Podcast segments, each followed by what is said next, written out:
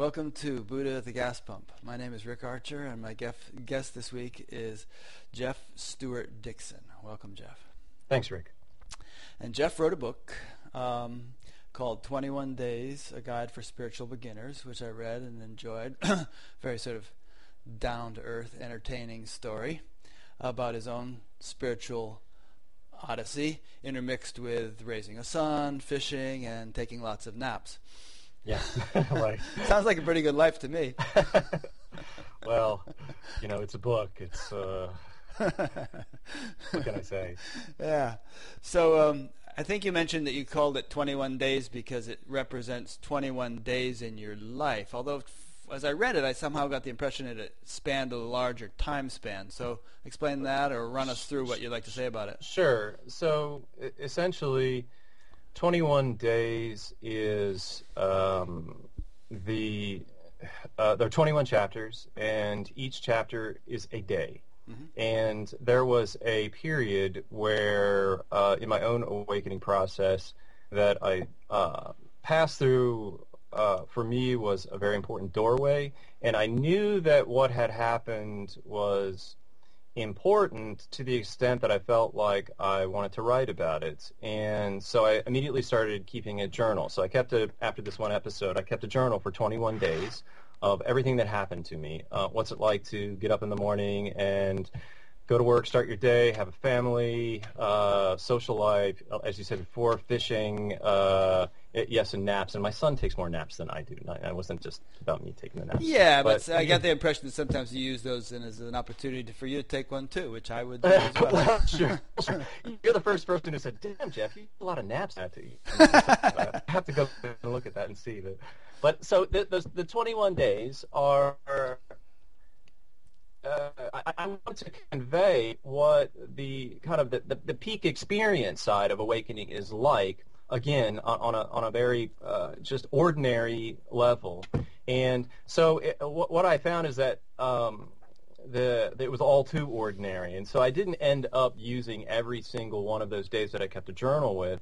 I actually went back into my own seeking history, and I selected seven what I thought were archetypal days that um, uh, that would be relatable for everyone. In other words, those were days that I went through in my own um, uh, in my own awakening, seeking process that I thought were pretty important.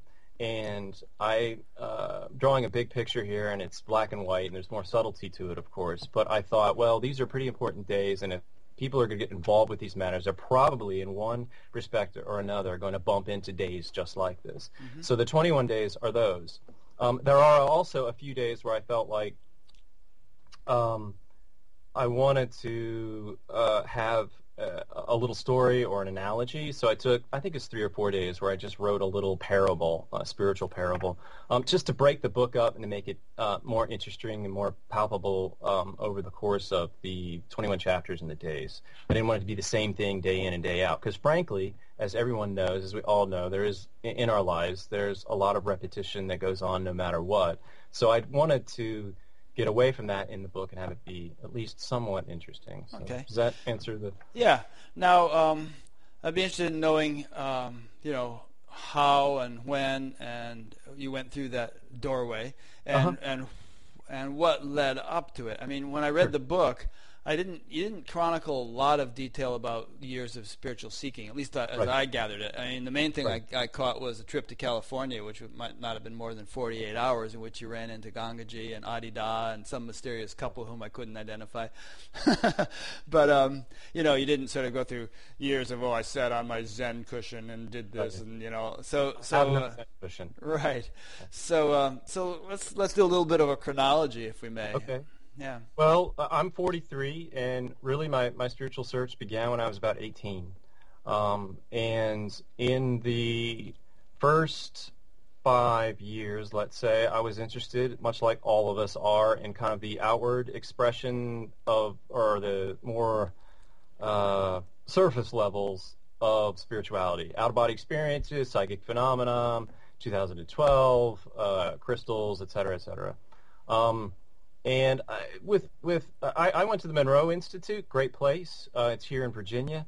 Um, they facilitate using Hemi-Sync out of body experiences, And those first five years were important um, in that I needed to prove to myself that there was something to this to this thing Realm. called spirituality, yeah, to this realm, to religion, really. Because I was, when I was in college, I was just agnostic atheist, um, and uh, had a uh, what what I would call a, a pretty, you know, practical and logical head on my shoulders, and so I wasn't just going to willy nilly. You know, tell me that's you know, have someone tell me that my chakras could be balanced with crystals because that's the way it was. You know, I, I wanted proof, and so Monroe Institute offered proof. Um, and I had, I did, I, I, I followed their program, and I had some out of body experiences, and I was like, okay, well, this is real. Um, after that is when I slowly uh, gravitated towards more uh, what Advaita Zen t- teachers, and my my uh, seeking shifted to to ha- it seeking it it shifted away from having an experience to um, to something that was bigger, more fulfilling, and answered for me personally what was uh, you know what the what I found was the real root of the reason I got involved with spirituality was my own existential depression. So when you say away from having experiences, uh, you mean away from having a specific experience where you're going out of your body and then Right. it's, and then it's over, and the next day you wake up and you have to. Uh, do- right. do- you're, you're talking about some kind of deeper, more sustained realization that you you decided was relevant. Y- Yeah, I mean, it, it wasn't honestly. It wasn't even. I wanted some. I, I never ever wanted Golden Buddha one with the universe mountaintop enlightenment. I wasn't seeking that. I just uh, was unhappy. Uh, and, and and as I said before, the term that I always like to use is ex- I was existentially depressed, and I wanted that to go away. Damn it! You Was know? it was it a pretty um, persistent unhappiness? I mean, Absolutely. a little yeah. cloud over your head most of the time. Absolutely. Yeah. You, what, the funny thing about it, though, was that it, it, it- unless I told you, you would never have known it. Right. You know, I, I, I, I, you know, in all those years, I, you know, with the exception of, of family and close friends, I, I came off as a pretty down to earth, normal guy. You know, with with you know, no, no big hang-ups or problems. Um, but inside, down deep, um, I, I felt that. Um, and and and back to my seeking history, this is uh, uh, the second five years I bumped into Adi Da, um, Way of the Heart, and um, started reading his material and watching his videos. And I did sit with him in person a few times, and that really just changed my whole orientation towards spirituality. It actually softened me up, um, pulverized, pounded me, and uh, really made me aware, self-aware of the mind, of ego, of uh, all of the machinations that um, make up the realm of Maya that we're easily uh, caught in. Was it the And- sitting with him that did that, or more No, just was- more just the reading of the books? It was reading of the books. Um, I, I there were a few occasions where I read his books and real what well, uh, c- crossed a threshold. I was like, oh shit, I can't go back now. I, I now know this about myself, and there is no you know, there's no turning around at this point. So, yeah, he his there's a there's a there's a level of seriousness that one really needs to take on in order to, in my opinion, to, to, to truly wake up. And eventually, at one point or another, um, you're you need to become aware of what it is that your own mind is up to, and that process of becoming aware of that is actually heartbreaking. It, it it it it really for me, it it it, it was a uh, a moment of coming into the understanding that boy, this this mechanism that's going on up here just doesn't really work like I thought it worked, and it is failing me all the time. And so that was heartbreaking when you first bump into that, and that's part of the process of of the awakening process. Is is your heart wakes up, you become more vulnerable um, you uh, to your own limitations and um, so you It's, know, it's funny, you know, yeah, right. I mean, to me, the word disillusionment has a positive connotation, right, You know, right. because you want to get out of illusion, and so disillusionment, although it can be painful, is actually a step in the right direction more often than not. Re- regression in the service of transcendence. That's a great quote by an author named Michael Washburn. He's a transpersonal psychologist. Um, and and the, reading that was so beneficial for me because it actually, and it's why I liked the term.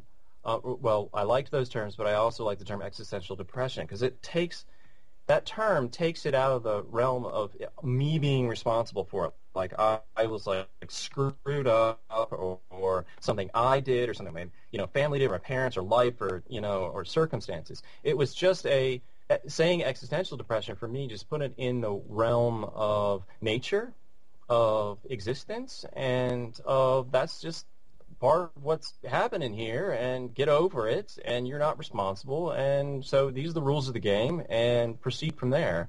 So that knowing that helped me a lot.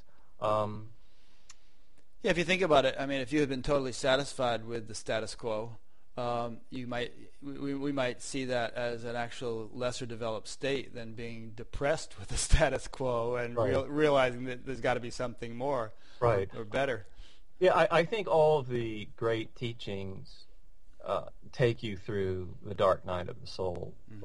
or or at least say, hey, go down this, you know, this way there be dragons, and you have to go through that. Yeah. There's, there's no, they, I, I know that I wasn't interested in um, yeah, popsicles and ice cream cones and candy and light effused angels. You know, I, I, I, I quickly understood that we had to go through that dark uh, element of one's soul to uh, to to get through the other side. Mm-hmm. Um, so that's what I did, and Adi Da introduced me to that. Um, so back to the again my seeking history. Um, then I discovered great thing happened around the early 1990s. All sorts of awakening teachers started coming out of the woodwork, um, and so the last 10, I, I, if you could look at my total seeking history, which has been about 20 years, the last 10 years of that were involved in many, many sittings, in many, many um, circumstances of, yes, of me getting on airplanes and flying to California or inviting teachers to my homes.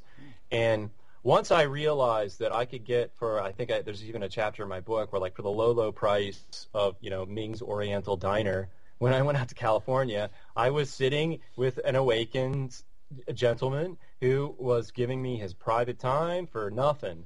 And then the next day, I go off and sit with Adi Da, and all the loopholes and things that I had to jump through and to, to get to sit with Adi Da. And here I could get it for free. You know, sitting this, his name was Phil Servedio, sitting with Phil, and it's like, I, I think I'm going to choose that. It's a little easier. Mm. Um, and, hey, and you had to start doing an interview show. You not only get to talk to people for a couple hours a week, but they send you free books. Yeah, exactly. exactly. So I'm, you know, you probably have 10, at this point in the history of awakening United States, Rick, you probably have gathered some 10,000 books because, you know, we're, we're coming out of the woodwork. Um, so that's what I did. And, and, and, those teachers, Gangaji, and these are, these are all teachers I sat with and I didn't necessarily shake their hand, but, you know, I was in close proxim, proximity to them. Um, Gangaji, Eli Jaxon-Bear, um, Francis Lucille, Andrew Cohen, uh, a student of Gangaji's named Solane, Michael Regan, uh, uh, yeah, Arjuna Nick Ardagh. Uh, it, I'm not going to keep going down the list, but yeah, I, I spent quite a number of years um, chasing you, those guys around. did you ever wonder whether you might be a bit of a dilettante, jumping around from one to the other? I was totally pros- Yeah, I was totally a whore. Yeah, I had this little black book, and I was just like, yeah, whoever's gonna, I want to, you know, I didn't care, you know, and, and and that's a little different about my seeking history as opposed to others. Is that you know, I I never wanted to join the club, you know, I I just couldn't do even with Adi Da. I never, I, I never, I was a friend. They had this organizational setup, and that was kind of the least involvement you can have. Um, I didn't tithe. I didn't do any of that. I didn't, and and I was not interested in the cult vibe, and so joining any club was not my cup of tea. Um, fortunately, most of these teachers, Gangaji and uh, Saniel Bonder, whom I did not mention before, um, who I also have had a, a, a, sat with and a lot of, did a lot of great programs with. Um, they weren't they, they were asking you to join their club. Yeah, you know, they, they, they weren't they weren't it, it had it had progressed from guru on throne to hey man, you know, I, I'm taking this throne and I'm throwing it away, and I'm going to sit down in the audience with you, and that was just awesome. Mm-hmm. So that's what I did. Is is is I took that invitation to heart, and I sat with all of them. and what I saw and got out of it was that they're all, in a sense, there's that there's this process, and I've I've whittled it down when I'm communicating to people about it that you're that you you get when you're when you sit with teachers like that. There's the there's there's three things that you're trying to do, and that's self. You're trying to get a grip on self awareness, self acceptance, and then what I call transference, which is just sitting with the vibe of the teacher and picking up on it. Um, so I didn't. There were teachers I sat with I just plain didn't like. You know, I just did not like them, but I knew that I was still getting something good out of it. It was still good medicine, so I just did that and sat with as many teachers as I possibly could. So. Mm-hmm. The next Buddha is the Sangha. You've probably heard that one. Yeah, yeah, yeah, or, yeah. and it, that is the truth of that is is is happening. W- would you like me to for for people who are watching this uh, to explain specifically kind of what happened in my own awakening process? Yeah, I'm sure yeah. that would be interesting. Let's do it. Oh, okay. Um, so, which which is kind of leads up to the, the, those 21 days that, that, that I spoke of. In in my own instance, it was in 2004 um, that I had uh, my first awakening experience, um, where um, it was I was actually just was with my wife. We were swimming at some quarry out in West Virginia near my parents' house, and I just started feeling very very strange. And then within about an hour, um, I ballooned into a state that normally took me sitting with satsang teachers about, um, well, I should say, within a few minutes, I ballooned into this state that normally would take me half an hour to an hour sitting with satsang teachers. Let and, me just interject a question here. Uh, yeah. When you weren't sitting with teachers, which obviously yeah. you weren't most of the time, did you have like a daily practice of any kind that you would do? Uh, no, I, at, I had been so uh, that that the, the notion of doing something um, or making any uh, um, repetitive uh, efforts ruined any of me doing any of that. All right. So, so mainly, mainly you just like lived your life as a normal guy, and then yeah. when, when you got the chance, you sat with teachers. Exactly. And and, and, and sitting with them shifted your awareness. Yeah. yeah. Sitting with them shifted my awareness. Um, and um, yeah, I, I, I'm no Zen pillow, no uh, meditating for three hours first thing in the morning, no yoga practice, no drugs, um, no uh, prostrations to the guru, you know, none of that. Um, so anyway, I interrupted so, um, Continue on. Yeah, no, that's you're you're yeah. out swimming in the quarry, right? And so I'm gonna I'm gonna condense what happened um, essentially it led to the to the this this awakening occurring, and uh, it was shocking. It was it was um, uh, not not what I had expected, despite 15 years of seeking and 3,200 volumes of books read and uh, you know four weeks worth of video watched. Here here it was, and just blew me away. Um, it was uh, the the way that I describe it is, is is it was more of an animal awakening than a spiritual awakening. I returned to my body in a way that I never had before, and um, I guess uh, I could point to the classical notion of non-separation of no self, um, but that wasn't that was part of it. But That wasn't entirely it for me. But what it was for me was I wasn't eh, eh, depressed anymore. I didn't feel like shit anymore. Um, so because I like this this whole body well-being returned, um, and um, just it, it, it, it, I think that yeah, it was just again as I said before, it was just shocking to discover oh this is awakening. Um, it's a, so it's an, an awakening, I would say. An awakening, exactly. so I, I one of so then what happened is that for about five or six years I oscillated in and out of that. Um, for the first couple of years after that, I had um, I would be in it for let's say a month or two out of the year, and then the rest of the year I wouldn't. And I would drop down, back down to existential depression. I would drop back down to feeling pretty shitty again. Even more um, so, perhaps, by contrast with the yeah, because yeah, it, yeah absolutely. It's like it's like you know, UFO comes down, takes you off to the far corners of the galaxy, and says, you know, shows you their home planet, and then it's fantastic and great, and you're seeing all these wonderful things, and then in about five seconds, they drop you back down on the street, back at home. Yeah, in Hoboken. Yeah, it's like, ugh. you don't know So what you got till it's gone. yeah. So Okay. And uh, so, in other words, you had an awakening, but it wasn't abiding. It was intermittent for five years, you said. right, and uh, then in Oh, let me just ask the- one more question in here. During those five years, as Sure. it was when it was intermittent, was it um, alternating, you know, the existential depression with the same quality of awakening, or did the quality of the awakening seem to be growing or getting enhanced as you alternated back and forth between it and ordinary state? quality was the same. Whenever I would have an awakening um, episode, um, it would be the same, um, and um, that is pretty consistent, really, till to to, to, to this day. Um, I, I- I'll I'll detail a little bit about what I you know what awakening is for me today, um, as opposed to those those five years. At the, so at the end of the in 2010, um, I was reading. I'm, I'm going to jump right to to the end of my seeking for the last all the last five years, which was after my son Jeremy was born. He's five years old. Um, I, I just didn't sit with teachers. I was just done with it.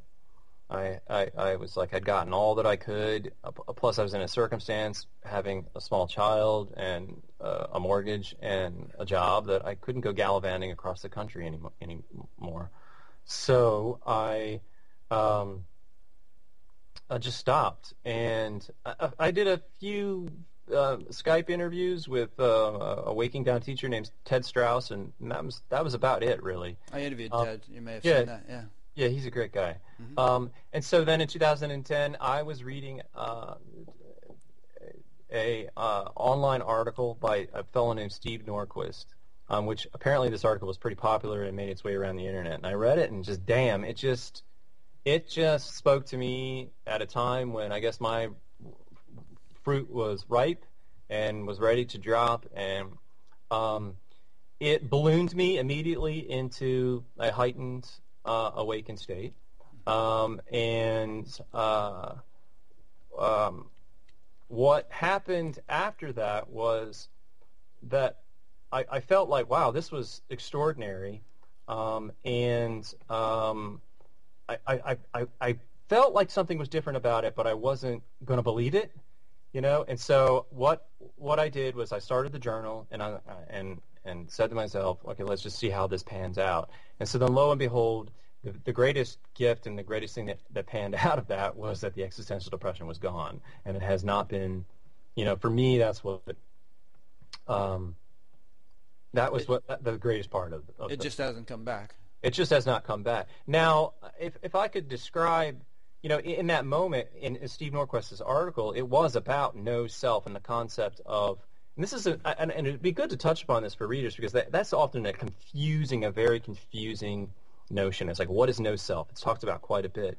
And I didn't really get it until I read his article. And for me, the article was very just poignant and um, ruthless. There's no self. In other words, there's no small self. There's no large self. There's there's no consciousness um, or special place or special part of you that you're separate from that you think is out there somewhere that you need to get to. In other words, there's no large self out there and there's no small self. It just collapsed the whole idea of self for me. Um, so you're just what that does is it returns you back to here and now and to the moment and to your entire makeup without separation. There's your body, there's mind, there's uh, your your energetic being, all of it. But there's and, and you're here and there's nothing else. It's very cut and dry. So I didn't really you know, I didn't really understand that. That, I was still subtly holding off for some grander notion of awareness or consciousness flow down into me and give me something that these teachers I thought that they had. And it wasn't that at all. It was just that I realized that the consciousness that I have, that you have, that everybody has, is the awakened consciousness, and that there's no the, the, the idea of a self, small or large, is just a fantasy made up by the mind. Um, so that again, that was the thing that kind of did it for me. Um, and then after that, no more existential depression. And the cherry on top is that is that in the awakened state, I get to have these moments like mentioned in my book, where I just call it magic something, where these beautiful, um, classically, uh, what one could point to as a classical kind of enlightenment moments, where there is no sense of an, another, there's no sense of um, uh, being disassociated from environment, uh, people, uh, life. Um, and I can feel it in my body when this happens. I, my posture gets better. I feel like I'm walking about two feet off the ground. My vision goes to the front of my eyeballs. My senses all get heightened a little bit. Um, my heart basically opens up and expands, and it's a peak experience, and it's part of the awakenings process. But I'm I'm not in that state 100% of the time, and I think that you would be hard pressed to find any teacher um, like the ones that you interview that would acknowledge that they're in that heightened state 100% of the time. I think that that's an energetic state, and, and we, we go back down to a normal level. And, and so most of the time, I'm, I'm, I'm in that normal level. 21 Days, the book that I wrote, is just how it happens to be about uh, a good 75, 80% of those days where I was in a heightened state, and then 20, 20 um, or 20%, I should say, was I was just in a normal state. Um, am I making sense? Yeah, you are. Uh, in my experience, let me see if you agree with this. Um, you know, my heightened state 10 years ago, let's say, is my normal state today, so it doesn't seem heightened anymore. Right. And, and, today's heightened state will probably be my normal state 10 years from now. I'm just saying 10 years as a case in point. I, I like know. that idea. That's yeah. That's, it's like you, you know we get used to stuff. Right. And um, you know we get and we we integrate, we acclimate, we embody, whatever you want to call it. And uh, and the way I see it, there's like this. If you imagine a line that's going upwards, but it kind of fluctuates up and down as it Right. goes upwards, that's Right. kind of the way it works. If you're uh, on the spiritual path, there's this. You have your ups and downs, but there's a general upward trend. Right. If if the word upward is Yeah. appropriate, you know. and I and I wanted to, I, I wanted to in, this book, um, and, and and also I wanted to mention my web, uh, my my blog too, which really is about that. My, um, is it okay if I if I? Yeah, and of course I'll be linking to anything you want me to link to. Okay. Uh, but i i if you want to just mention it, that's fine. I- yeah, sure, because it's it's it's it's uh, um, it's important in, in the sense that that I that that uh, people know that this is available out there. That um, not there's still there's I guess this is the point I'm making, and I have a blog that's called Politically Incorrect Enlightenment, and um, there is still a little bit, although we've we've we've evolved in the way that awakening teachers represent themselves to the world.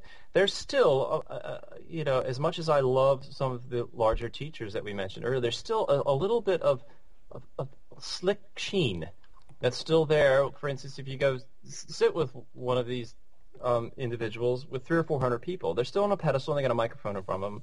They've got beautiful flowers sitting next to them, and there's a golden curtain behind them. So there's a there's a little bit of a disconnect with who you think that they are and who they are for real. And um, I really wanted to make it a point um, in my book and in, my blog that you know my the, the the subtitle of my blog is if a schmuck like me can wake up, so can you. Um, and so I kind of wanted to bring the, the, the idea of awakening down into uh, the very, very ordinary. And, um, and, and what that does, I think, and I've heard this from people who've visited my blog and have um, read my book, that it makes it, it, by presenting it in such ordinary fashion, it makes it all the more attainable for them. It doesn't seem like some huge, lofty, horrendous you know, effort that they're going to have to make to get there. Um, because at the end of the day, uh, I'm not Superman. You know, it's like I'm not uh, some some enlightened guru yogi character. I'm a guy who has a mortgage. I get frustrated at my dog. I, you know, I'm I'm capable. Get this, I'm capable of not liking my neighbors. You know, I'm I have all. It's like the, the that's the element that I paint is that the ego does not go away. Um, I think that you do transcend the ego, Um, in other words, ego is no longer in the in the pilot seat. Um, consciousness, your your true nature, conscious awareness is in the pilot seat, and ego's in the co-pilot seat. So I have it's like I have no problem with with ego. Um, and I, I let it run wild. And on attaining pi, politically incorrect enlightenment, I just let it run wild. I, I let it, you know, be potty mouthed and funny, and try to paint a picture that's a little more down to earth, a little more lighthearted, a little more sarcastic, um, and not so, um, not so God, you know, lotus filled pictures on websites and Buddhas and you know, just I'm just so tired of, you know, got got so tired of all that. So I wanted there to be, I wanted there to be a, a just a real nitty gritty explanation of some dude who went through the process and woke up and you know I'm not sitting on cloud nine somewhere. Yeah, well that that whole what you just said evokes a number of questions in me. Um, one is, uh, you know, if you're speaking to 300 people, you kind of need a podium and a microphone. You don't, you don't have to wear robes. well, robes you're and, right. Yeah, yeah, you're you, right. you, know, unless you're going to shout. Um, yeah. And uh, but you know, a lot of these guys are very down to earth, like Adyashanti, for instance. He's, yeah. he's, people make a fuss about him, but he's a pretty normal guy. I, I brought him to my town to, to yeah. speak, and we had lunch and stuff. And yeah. you know, he had a burger, and mostly we talked about movies we movies and TV shows we liked, and uh, the fact that he likes to decorate a big Christmas tree at Christmas time. And right. Us, you know that kind of stuff. He likes to play poker and listen to cool. Frank Sinatra records. Does he like fishing? I should go fishing with him. He probably would. I don't know. He likes. You know what he does do is he takes a few weeks off every year and goes hiking in the Sierras and camping and stuff. And wow. you know, and he used to work in a machine shop and be a bicycle racer. I mean, you, so you know, but you said ego doesn't go away. And yeah. what I think often happens is that because it doesn't go away, uh, the the remnants of it uh, get aggrandized by all the attention. In the case of some spiritual teachers, they don't manage to re- retain their ordinariness, and it, the whole thing gets really weird. And I might reference Adi Da as a case in yeah, point. Sure. sure. Yeah, I, I, Adi Da is a, a, definitely a bit of a mystery. Um, I mean, he comes from that from the era of the 70s where there were the Maharishi Mahesh Yogis and the you know the Oshos and yeah, Muktanandas and that was the that was the platform that they used. And um, he did. He used that platform and um, fortunately it's changed you know so. yeah for the most part it has. There's still examples of that. Um, there's still it, it's I big... think that when I when I'm talking about like the, the, the satsang teachers today, it, you can't help but that to happen. They have to be politically correct when they are talking to three or four hundred people. Um, yeah, and they have to use a microphone. So the circumstances set that up essentially. Um, that there's a, a little bit of that sheen that I spoke of. Right, but if they allow people to be touching their feet and giving them flowers and, and you know. Yeah, well, they don't. No, they don't do that. no, they don't. But some people do. You know. Some uh, I guess they. I, is that still going on? I don't know. It depends. I mean, it's usually more of an Indian thing. Yeah. Uh, you know, Indian gurus. There's, you know, I think I think it's all. I I I sat with Adi Da. I had I had no. I was able to like. I had no problem with that. Mm-hmm. that was his modus operandi. That's fine. It wasn't.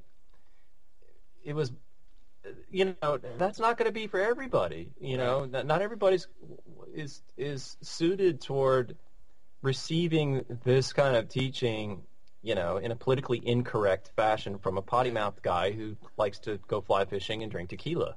You know, they need that. They they want, and people need that type of reverence and um, sacredness. And well, I'm, I'm all for that. You know, yeah. th- as you were about to say, and I think devotion and reverence and all that can be a very valuable element in one's yeah. path. I mean, I love to go to see Amma, you know, the hugging saint, yeah. a couple sure. times a year. I have a picture of her behind me, uh, and there's a lot of that stuff yeah. going on around her. Um, yeah.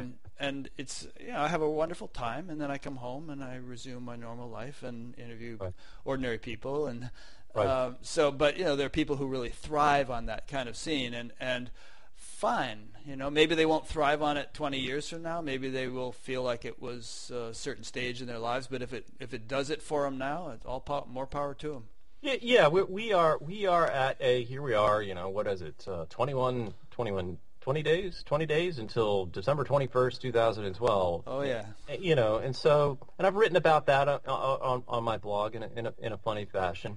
But we're, we're, that's what I think it represents more than anything is that we are now at a point where we don't need the thrones and the and the the gurus. Um, that it's available to to, to, to individuals that um, and that are like you and me, Rick, and a lot of the, the, the teachers that you have on Bat Gap that mm-hmm. are just way down to earth, and that's an awesome thing that's happened, and that's kind of like that's the age of Aquarius that we're, we're entering into, where this this um, teaching and awakening and information about it is available 24 hours a day, 365 days a year on the internet and through all sorts of teachers, etc. And if yeah, if anything because I, I still know that there are people out there that are um, they still have a limited belief about enlightenment or awakening, um, about its attainability, and about um, it, it, being some lofty enterprise because they're still they still have their information about it is still stuck in the autobiography of a yogi era. Um, and um, that's it's good to speak to those people to to let them, you know, to know that awakening, um, albeit not what you think it is, you know, but it is a great thing and it is available to just normal people now. And um, even my own seeking history, which was 20 years, unfortunately, you know, I, I think today that if you are, if you if you if you live in an area where there are a number of teachers and you apply yourself um, and and don't have too much of a cluttered notion of what awakening or spirituality is about, I'm going out on a limb here, but I would say that from start to finish, you could do this whole thing in a couple of years, um, n- n- concentrated, you know. Um, but I, I, do think it's possible, and I think that what's happening is that you're starting to see, uh, and this is evidence from your website, a lot of in, there was the 90s where where Papaji flooded the market with a, a, a, number of teachers that came over, and now what we're seeing is the market getting even more flooded. Oh, that's a terrible u- word to use for what, what's happening, but uh, our society is, is, is getting that's the business person in me speaking. Sorry. Um, our society is is that now like I'm like the third or fourth generation of Papaji individuals. I, I learned from Gangaji and um, from Cohen and from um, Arjuna. Arjuna, yeah. And now and it took me a while, and now I'm here, and and and there's lots of guys like me out there, and and and, and gals out there like me, and, and so that's great. So now what's going to happen is it's going to you know go even further. So yeah, no, I, I, I like that, and I don't think that it's going to be watered down merely because there are succeeding generations. Um, right. And I'd like to offer a proviso, which is that, um, well, first of all, one of the motivations that caused me to start this whole program is to illustrate just what you said, which is that awakening is a lot more common than people realize, right. and it, it, doesn't necessarily have to be the kind of stuff Yogananda talked about, you know, flashy stuff. Right. And if, because right. if people are fixated on on that, then they could spend their whole lifetime looking for something that's never going to happen anyway. Right. um, and all sorts of people on, in all sorts of circumstances are having the kinds of awakenings that we're alluding to here. Right. Um, so there's that. On the other hand, I'd like to sort of play devil's advocate and say that, um, you know, you said that if you really focus on it, you could do it in two years. I think it's an ongoing process, personally, from my experience and my observation, that um, anybody you talk to, no matter how enlightened they may seem to be, is still still has plenty of uh, ground to cover, and even and a lot of them realize it, a lot of them don't realize it. Uh, mm. Someone just got in touch with me recently, whom I had interviewed a year or two ago, and at that point, she was like, you know, I'm done. There's nothing to do, and so on. And then now she just got in touch again and say, oh, I was so wrong. There's so much more, and, and I, I, just had all these realizations afterwards. I yeah. mean, I, I, have a friend. I'm talking a little bit much here, but this will give you a no, break. that's fine, Rick. Yeah. Um, I have a friend who is in his mid 60s, lives a very ordinary life. Uh, you know, wife, couple of kids, works in a factory as a designer, and um, he was awakened in the sense that we're talking about back when he was a child, basically. You know, 10, 12, 15 years old. Uh, he's been progressing ever since. I took a walk with him recently, and he was describing the nature of his experience. He said, "Well, you know, I mean, well, he's just an ordinary guy. He said, well, I, I see millions of souls coming in and out of me all the time. I see gods and, and celestial beings as a routine part of my ordinary experience. I never yeah. lose awareness during sleep. There's this pure inner light that just per, is a perpetuum. Um, and you know, and then we got back to talking about ordinary stuff. Uh, and uh, you know, we've gone skiing together, just done ordinary things. Mm. So you know, I don't want to somehow hang people up with looking for the flash again after everybody's gotten uh, comfortable with the notion that it doesn't have to be flashy. But I want to suggest that yeah. there's no end to it, and and right. if if you reach what you feel is a, a platform of clear, absolute realization or something, eventually you're going to be able to see details within that, and you're going to realize right. that, that that sort of flat um, non-personal absolute is a lively field of all possibilities, and you'll begin to explore those possibilities. Right. I I, I know what you're talking about, and and I um, uh, I guess I'm more of the nature of someone who's arrived to a, a plane of, of well-being that I'm okay with, and I, I was just exhausted from the hike up the mountain. Yeah. And, and I'm resting here. That's perfectly that's, good. That's, yeah. Yeah. To, to, that's and that's great. I, yeah. Yeah that's that's really how I feel right now. Is that you know I'm I'm happy just to not do anything that, that has any you know that really is uh, oriented toward seeking or development or growth or or uh, expanding this. How that being said, I mean, yeah, I know from experience that sometimes there there are subtleties to um, to this process that just happen and I have I have felt those. I have felt that there this past summer I had an episode around this around the summer solstice where I felt there's a lot of influx of energy that I really couldn't attribute to anything that I was doing, um, and um, I had to like seek outside sources, and I, I went to some psychics and some body energy work, and I was like, "What is going on?" And she's like, "Oh, there's a large amount of energy that is, you know, this, I guess earth-based energy or whatever that I was really feeling into, and so that was new for me. That was new, um, and I, not, I also don't discount that there are subtleties and I, I think once once you've come so far down the path, Rick, and you're, you're you know that you you're not you never you never get so close-minded to think that oh this is it you know this that this is you know this is I've reached the finite tippy top of the mountain and it's just not going to get any more happier or perfect than this and I have arrived you know and I'm totally done. You know well yeah, I'm I mean, glad you're saying that because I have actually I have people email me saying just yeah. that you know I'm totally yeah. awakened and there's nothing more. And mm-hmm. I always say okay wait and see. Yeah. You know and they might they might wait for a lifetime they might wait for decades but, but I will but say I, go ahead I'm sorry. No you you continue I made the point it's it's you know, I will say that you know, in, in, in, if you want to wake up, well, then yeah, there is a point where you have to say, you know, God damn it, this is what I want. Yeah, yeah. You know, and and, and you put your foot down, and you say, this is not good enough for me. This this is you know whatever I'm feeling is not good enough, and I want I want this to resolve itself, and you want results. You know, and you want to cross the threshold, and you want to arrive to a point where you're like, yes, you, you know, I had for years with these teachers. I was like, why is it? What is it that they have that I don't have that allows them to sit there and give satsang or say that they're awake to write books, etc. And that was also a that was a very, you know, um, it was a very uh, good litmus test and a, a, a point that I kept with me as that whole time. As I, I wanted that, I wanted to like you know I wanted results. I wanted to feel like you know that. Um, again, not necessarily some grand super duper enlightenment or anything, but I, I wanted to feel better. I wanted to feel okay. I wanted the existential depression to go away. So you do absolutely. You know, don't don't get to thinking that there's some wimpy part of this that you you know that you can just float along and this thing's going to happen to you. There's definitely an, an applied amount of energy and effort and longing that needs to be had during the awakening enlightenment process, and you've got to like put that you got to put that thing to the grindstone.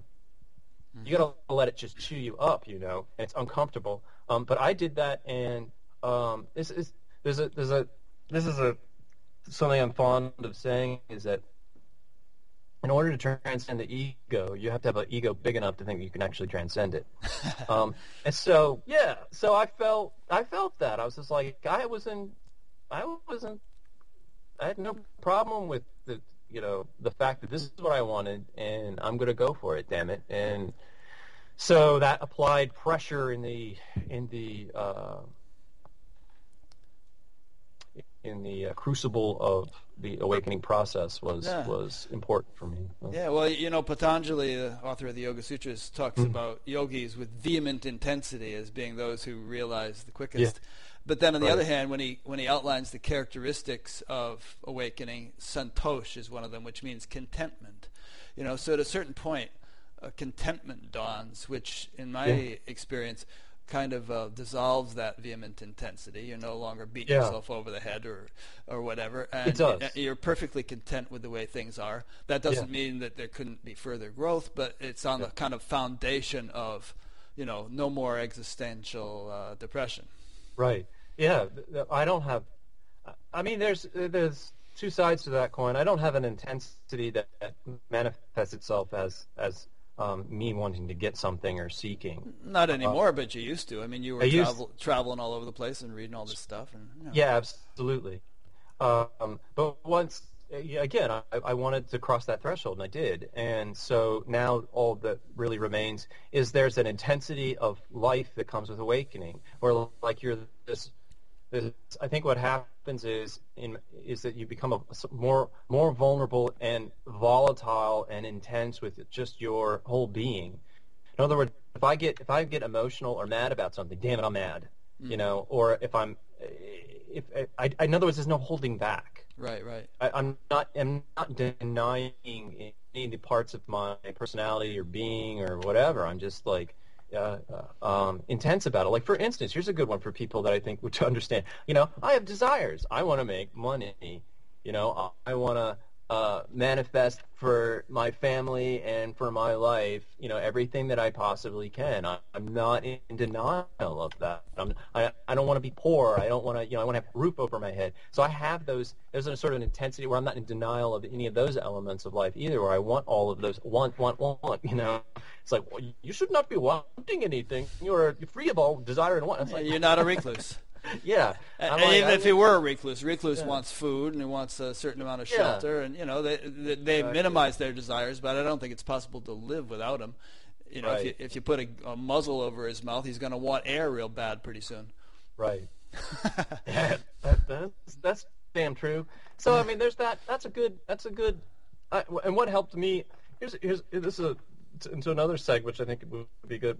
What helped me all those years with my intimate contact with awakened teachers, very yeah. important, was that A, I'm picking up subtly in some um, unknown, mysterious way on their transmission and on their transference, as I called it earlier. Very, very important. You, you, you, it's like there's a Napoleon Hill had a quote from some of the who, who wrote Think and Grow Rich. What was that in the 30s or something about all these characters that he wrote about, uh, you know, Henry Ford included. Um, they subscribe to that. If you want to like be in that club, you need to hang out with people in that club. Mm-hmm. Um, and and and you pick up on their subtleties, on their on their the way that they hold themselves, the way that they that they that they speak, the way that they interact with it. That's that. Your it's like your subconscious slowly over time picks up on that. Yeah. And then like in my own case, what happens is it finally just clicks it finally clicks for you that your body gets it. Um, and so I, I have found that that interaction with teachers was very, very important. But the, what did it for me though was I, and this is part B of it, was that I got to meet them at the airport and take them to my home when I, Solané and Michael Regan and a couple, and Arjuna actually, I did a workshop with him, where they, you know, I got to see the nitty gritty about them. They weren't perfect. I'm talking like cigarettes you know, and, and curse words and, you know, and all these imperfections. And it's like, wow, you mean, you know, I don't have to perfect myself in order to do this, you know? It's like, no. And, and so getting, I, in, in that contact with them, I was really able to see, wow, if they can do it, they're just normal people, then I can do it too. So those two elements, that subtle transference and then hanging out with them over time, um, and, and with, with, with, and that could be reading a book or satsang, meditating, or having a, a really deep, intimate conversation with them. Um, that is what what made the whole alchemical alchemical process of awakening occur for me. I think that that's what's essentially happening, at least among the Advaita non-dual Zen teachers, which seem to be the, pr- primarily what you have on Batgap. Um, I think that's the process that they're involved in. Is is is that um, mysterious process of transference where you're with the teacher because none of them are descri- are prescribing a 10-step program to get from point A to point B to do awakening. You know, there's not a, a yoga path that you're taking or some intense three-hour meditation. Most of their process is, is about intimate, deep conversation, acceptance, self-awareness, and then uh, that magical process of just being with the teacher. So. Yeah, I think that it's definitely a, a practice, uh, not a practice. It's it's definitely a viable a method of mm. awakening is the proximity with the enlightened. Mm. In fact, the ancient scriptures say that they, yeah. they they count you know the company of the enlightened or the so-called as being uh, you know one of the most important things you can do for right. for awakening. Uh, and I think that, as you said, there is a sort of a subtle actual mechanics to it going on that hmm. probably involves the nervous system and the right. you know subtle aspects of the nervous system and everything else. There's a kind of a transference or a, an attunement or an entrainment or a transmission right. or whatever you want to call it. And uh, I see that. On the other hand, son. there are there, on the other hand there are techniques and practices that one can do totally on one's own hmm. that um, can accomplish the same thing if if the proximity of a teacher is not available. Um, even reading books like you did mm. uh, ha- had a profound effect. You know that sure. can that can have an influence, and there there are meditation practices one can do, and you know all kinds of things. So so there are many ways to pull a table across the room, or at least four. You know, you grab any one of its legs, and all the other legs are going to come along. So you know that's just my take on it. That you know, let's not get fundamentalist and say it has to be this way. There's all there's a whole right. potpourri of things that can, there you're, there are, and you, you are absolutely correct about it. There's all sorts of modalities that you can undergo to facilitate, for instance, um, developing self-awareness or developing um, bodily, physical health and attunement, which is which is not separate from this from from this course. Um, the it's just that every every individual has their you know in, in moving that table as you said across the room. I was like, what what what can I do that, that I can just touch it and it moves a whole bunch of feet you know that it like slides across the ice you know yeah. and that's what i wanted was was that and for me that was you know damn that's all i gotta do to show off you know so that was it for me but you are correct there's, there's a lot of there are yeah. a lot of modalities that assist people in, in, in that process that was just my cup of tea um, and it and it yeah. did the trick for me. I think it does the trick for a lot of people. And you know, and on the ordinariness point, um, mm. You know, it's funny. I was out at the Science and Non-Duality conference mm. in, in, California about a month ago, and we sat down. I sat down at breakfast with um, my friend Igor Kufayev, whom I've interviewed, and mm. we sat down with this guy, and he said, whoa, I said, I feel like I'm with a couple of movie stars. I said, come off it, man. I said, you know, everybody poops. Everybody. we're, just, we're just I don't actually. I, I, yeah, when I woke up, I actually stopped con- converted into pure soma, right? Um, I said, you know, it's just because you've seen us on the internet, and you know, a lot of people have. It doesn't mean we're like special or something. Just you know, we're just ordinary guys. You know, so there is that kind of like it's a human tendency, I guess, yeah. for pe- people to want to um, glamorize yeah. you know these characters, and we see it all the time with you know Justin Bieber and Lindsay Lohan, and yeah. you know so much of the news cycle is made up of talking about these people who are really just ordinary folks that happen to have come to some you know more mass uh, publicity. Yeah, which is again why, why, why like I think we're seeing a, a, time where there's more teachers who aren't doing that, who are specifically um, like um, um, bringing a little more down to earth and, and a little bit more real. But you can't, yeah, you can't escape. It's like I had somebody gripe about the fact that, uh, you know, well, just in general, that my website is called Politically Incorrect Enlightenment, and I had attained to something. Well, you've got to advertise. You've got to market yourself. You have to like get the word out. Yeah, what are you and, gonna do? Yeah, and, and if and if that gets, uh, you know, I will settle for a little sensationalism there. I will settle for a little bit of, you know, uh, um, um, I'm not sure exaggeration is the term here, but a little bit of flamboyance in order to get people's attention. You know, and a lot of times you have to. Uh, this was a. This was something that.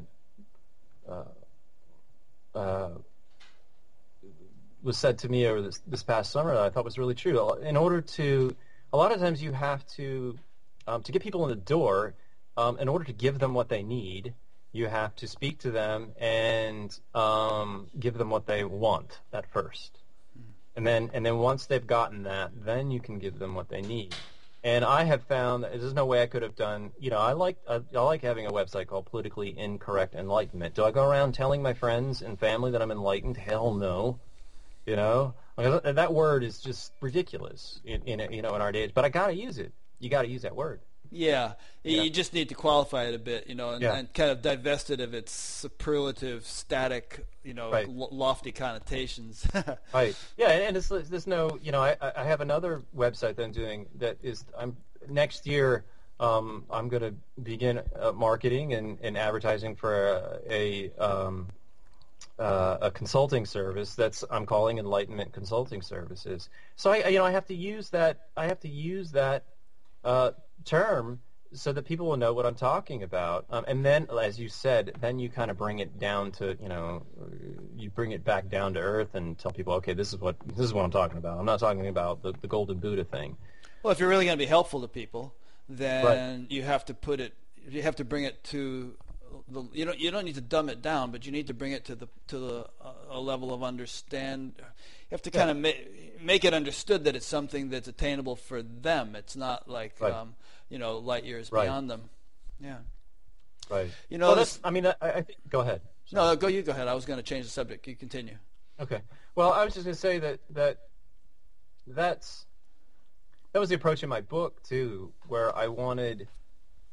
Um, I, I didn't use, as you know, I didn't use any spiritual, religious, psychological vernacular in my book because I just I just couldn't do it. I just was like, I, I just I think there's enough books out there about enlightenment or, or awakening that point to this. So I did, that word is not in the book. Enlightenment or awakening is not in the book. Um, and I just simply described it from an emotional body-based point of view of what this thing is like. Um, and um, I think that does, if, correct me if I'm wrong here, but I think that that does help people a lot to hear it in a different language. Um, and um, but I can't market a book called 21 Days, a, a Guide for Spiritual Beginners, without using the word awakening or enlightenment. So, Sure. You know. I was going to bring up the topic of ego a little bit more because at one Sure. point you were saying, you know, you read this book that had a profound influence on you, in which the guy really drove it home that there is no personal self, you know. Right. And on the other hand, you were you, a little bit later you were saying, well, yeah, but we all have an ego, and I don't maybe I don't like my neighbors or I or this Yeah. or that. Um, so how do you reconcile those two concepts? And Of let's no let me throw another question in here. Yeah. I mean, yeah, maybe this maybe this ego that we still have is not what you mean by self, but I mean, let's say you know, God forbid your son should get hit by a car or something like that. There would be a lot of anguish there. It- it- there wouldn't be like, oh well, he didn't have a self anyway, and neither do I. So it's just all the unfolding of the cosmic, you know, uh, pl- Right. play. You know, there'd be a, Right. a, a personal crisis. Right. Would there, would there not, despite the fact? So how do you reconcile that with the notion that there's no self? Right. Well, I mean, there's a there's a um, a mysterious juxtaposition um, between uh, the concept of no self um, and self, um, and how can you have two? And and uh, the way that I found it easy, personally easiest to reconcile, is um, to take it out of the realm of when you say no self and self and uh, ego. That, that, those are couching it in some nebulous terms, um, some verbal term. So for me, um, let- let's look at it from a brain function. Um, this is a great book by um, My Stroke of Insight. You, you know that book? Oh, uh, yeah, um, the lady who had the stroke. Jill uh, Bolte Taylor. right. Jill Bolte Taylor. Right, right, Um, right. So she, she yeah, I mean, it's, it's a great book, um, and it's a brain function. So essentially, what we're talking about, I mean, and, and this is black and white, and I'm no neurosurgeon, um, but I can, I, if, if, if one asks me about awakening, no self, and all that all those concepts, um, there is a quality to this to awakening that I feel is is similar to the left brain and right brain, um, where you could point to your creative right brain, um, amorphous, general, open-ended qualities of the right brain as no self, um, and then the controlling, specific, um, uh, um, s- separating, identifying parts of the left brain um, are, are the the sort of like the ego parts. Um, and so before awakening, again, very black and white here. Um, the left brain is more dominant, and, and the right brain has the the, the, the, the pilot seat is, is second in command. And kind of after awakening, those two things sort of flip. Um, so I, me personally, I'm not trying to reconcile. That's what ends with awakening. I'm not trying to reconcile what is no self, what is ego, what is. I, it's like you don't give a shit. It kind of like all collapses, and you realize that, that there's no separation between. There is because there is no self. uh, You know, it's just like you stop even trying to figure out what is ego and what is, and there's no denying any of it. It's it's a hard. It is it is a what's the word I want to use? Um, that you know, it's um, there's a contradiction. It's it's it's a mysterious contradiction, and there's you do kind of get it's a paradox. There's a damn word I was looking for. Yep, Yeah, there's, yeah, it's a paradox. Like how can I how can I feel like one part of my nature is empty and selfless and um, is conscious awareness and has you know nothing is pure and clean and whatever. You know how can I feel that? But at the same time, you know, there's a part of me that is a stubborn, grumpy son of a bitch. You know, Yeah. I don't know. It is it is a bit of a paradox, and so I kind of like I just throw the paradox out and I say, okay, left brain, right brain. Here's what's happening. You know, and, and that was how I kind of like reconciled those two ideas. Does, does that answer the question? Very well, actually. Okay. I, and uh, you know, I love the word paradox. I think juxtaposition is also a good word. Yeah. And um, I don't know if it really breaks down to left brain, right brain. I don't know if that's what's going on in the physiology to account for this uh, sense Mm-hmm. Yeah. of there simultaneously being a self and no self, and who's in control and all that. It could be much more sophisticated than. Oh, than- it is. Yeah. I'm, I'm, I'm you know, I'm, Neither I'm of like- us are neurophysiologists. Um, but, you know, I mean, here's a good example that I like to use. Let's say I have this pen here, right? And it's a pen. It's plastic and rubber and, and ink and stuff. Uh, but a physicist would tell us that on some level there is no pen here. It's all just sort of virtual fluctuations and probabilities and whatnot. There's no physical thing. And that's, that's probably ultimately the more true reality of the situation. But practically speaking, we see a pen, we use a pen, and the most enlightened person that ever lived is still going to see a pen and perhaps be able to use it. So, I, f- from my perspective these days, uh, this whole awakening enlightenment game boils down to um, you know expanding the range of one's perspective, uh, or having it be expanded or whatever, to incorporate uh, paradoxical juxt- juxtapositional realities. Um, you know, so you can simultaneously say, you know, there is a mountain and there is no mountain. Uh, I'm an a- I'm an advocate for the pen. Yeah. I'm an advocate for the mountain. I'm I'm not. I I, I and you're an advocate for the for there there is a Jeff Dixon who wants Yeah. to make to make money and and Yeah. raise, raise his family his son properly and all but on this on the, another level in your experience there isn't a Jeff Dixon right I mean R- there's right. Yeah. I mean, yeah. I, I you know, I'd have to say uh, the the practicalities of being in this world, um, uh, body and mind. Um, I'm, that's what I'm an advocate for. However, my heart, you know, who who am I? You know, what is what is really going on? Yes, it's bigger than that. yeah um, and it is it is dominant. Uh, Right. And and this is what you what you work at when, when you get into the awakening business is is how can you make that dominant? How can you make that be there all the time? So yes, there is a there is a despite the Jeff Dixon and the ego and the struggles and all the rest of that. Um, yeah, and, and heartbreak if if that happens too. There is still a a a, a, um, a uh, tethered uh, line directly and concretely and absolutely to some mysterious open space of consciousness, mm-hmm. of awakeness, of, of no self. Um, it's just that I don't, in my own personal, because um, I, I had that experience in my process. We can go into it, but yes, I woke. I, I did have a like I, I had a part of my awakening process. I did wake up to to consciousness. Um, there was a part where I the witness consciousness and witness awareness where where that really solidified itself. But I found that that just wasn't good enough. It's like awakening to awareness and consciousness, this empty plane and field that as the source just did not do it for me. I needed it to, to like arrive, you know, great concept with, with the waking down teaching um, with Saniel Bonder. I needed it to go down, you know. And what I meant by down is I needed it to be right here. Um, and to ground itself right here. That's really what I was cons- what what I wanted to. So I found that when I did that, it kind of marries the whole ball of wax. It marries consciousness with uh, with body, with mind, ego with no ego, self with no self, all of it. And then once all that is done and you've arrived here, then you can take the whole kit and caboodle and just chuck it out the window. You know, you don't have to. This is again, this is how it is for me. You right. know, I mean, I, I'm I'm we're all different. And for me, I was like, I worked. I again, I it was a long, hard struggle for me to get up the top of the mountain. Once I got there, and I'm here now, it's like I'm freaking, I'm freaking done thinking about it. You know, I want to go fly fishing. Thank you.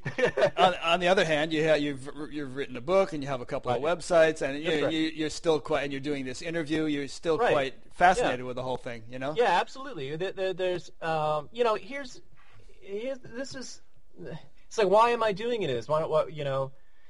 Um, it's because there is there is still a a, a, like um that's a that's a good point you brought up there, and I'm I'm uh, don't deny it at all. I mean, there there is still for me like this longing to interact with people and the world in a way that I can do so a hun- utilizing a hundred percent of who I am, and I can be myself a hundred percent. I'm, I'm, you know, it gets tiring to be uh, putting on your Clark Kent outfit all day long. It gets fucking tiring. It's like, it's like you, you know, you just don't want to do that anymore. And so, how do you not do that?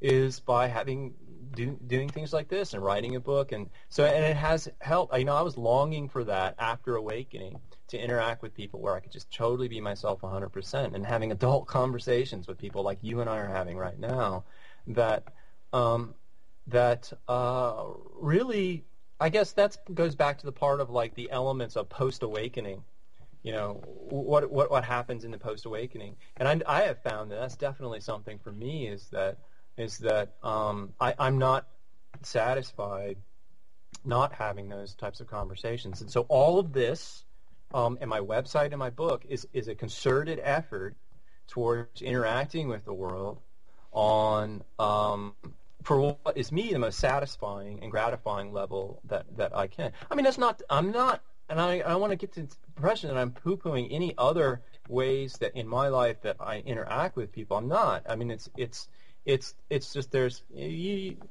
You know, I want to have the Quan. You know what the Quan is? You know, no, Jerry, Jerry Maguire. Oh, yeah. You know, so. Well, you know, it's like did you to use an example, which I don't mean to be offensive to anyone. Let's say you were a kindergarten teacher and you spent yeah. your your whole day hanging out with five year olds. Right. You'd want to yeah. get you'd want to go and hang out with some adults later yeah. on.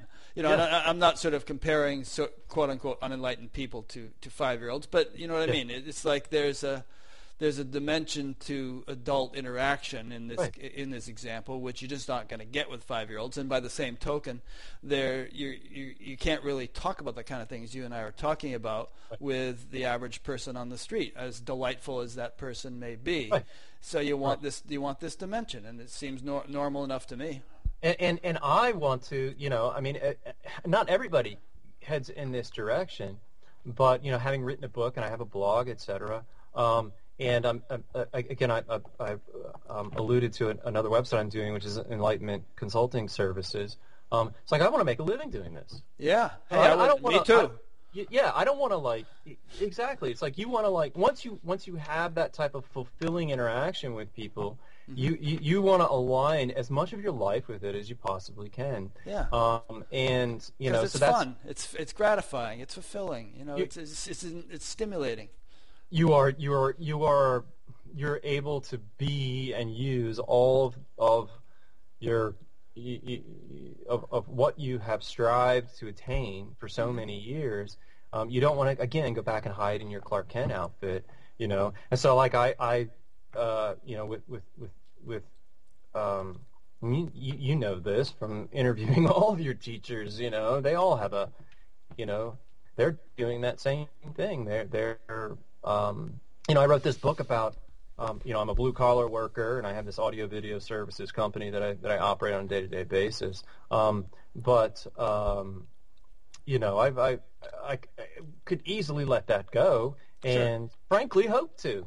You know, mm-hmm. hope to be able to. I, I I'm I'm uh, you know, I'm, I'm comfortable being an author. I'm, I'm not comfortable being. I, I don't think it's in the cards for me to be like any some satsang teacher or you know on that sort of scale that isn't particularly but if you play the game of if i won the lottery what would i be doing you probably wouldn't be crawling around under people's uh, living room you know tables trying to hook yeah. up cables you'd be right. doing this kind of stuff and maybe fishing and having yeah. fun you know but you, you know it's I, like yeah, I, I, I, it's like I, I'm, I'm more of a. I have been doing some, some teaching locally, mm-hmm. like book signings here and there, and, and I have these little meetings. I have a meetup group, and it's like a meeting about awakening. And so I'm very comfortable in small groups and one-on-ones, and that's actually what I'd like to do. And if I could, you know, put up my promotion flag for this interview, is that next year I'm going to be marketing a, um, a service that. Um, is a one-on-one service for um, individuals who have uh, are, are, very career-driven, high-profile, um, that might be uh, actors or politicians or stockbrokers that have an interest in spirituality um, and have an interest in, in awakening or enlightenment, but they don't know what to do about it, and they're in no position to really publicly do anything about it. Hmm. Um, and they can uh, uh, afford the services of having someone privately come to their place and uh, be instead of gallivanting across the country going to see the likes of Adyashanti and um, Gangaji and, and Arjuna have that person come to them you know, over a period of six months. And so that's you know that's a, an adult interaction that I'm striving for is is that element and uh, yeah. So that sounds good. Um, I had a thought earlier that I wanted to hash yeah. out with you, which is we were talking about the juxtaposition and the paradox and all that. Mm. And if if you sort of think of the mass of humanity, you know, the vast majority of people, I suppose, um, are pretty locked into the uh, perspective that the concrete world is what it appears to be and is and is real, you know. Mm-hmm. And then you know, but if you listen to Gallup polls and stuff, then a lot of people have had glimpses or glimmerings of something deeper. You know, there is a deeper reality, and people are fascinated with all this kind of stuff. And there's shows on TV, yep. and you know, all kinds of things you can watch, psychics and and spiritual things and and you know so many, so many religions in the world where people have been sort of making a fuss about there being something that is beyond the obvious, mm. you know, seen reality. And then, you know, we have people like ourselves who've spent decades kind of wanting to actually have an experience of that and have actually attained it to whatever degree. And so, and the tables begin to turn where, uh, you said earlier, now this is really the dominant thing, you know?